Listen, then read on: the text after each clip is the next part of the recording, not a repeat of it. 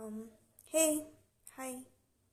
So, I was reading this book called as Atomic Habits, and I stumbled upon a chapter that was based on habits, and it clearly mentioned that you know you have a choice in every single moment that you have, and then you got to make a habit. So if you want to identify yourself as someone someone if you want yourself to have a particular identity you need to incorporate that as your habit in you know in your everyday life.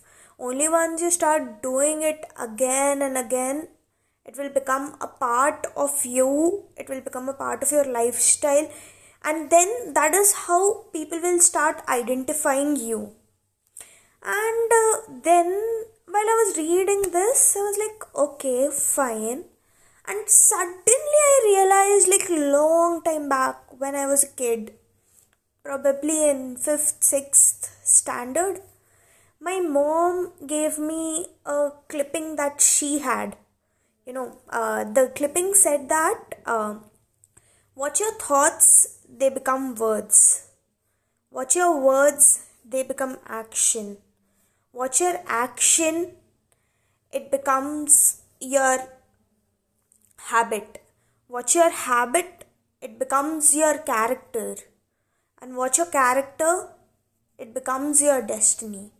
So, you know, that just got me thinking that this particular thing that make something your habit and then people will start identifying yourself people or you yourself will start identifying yourself as that you know particular nature or characteristic. Had been taught to me since i was a kid. You know it was there stuck on my wall for maybe 2 years 3 years.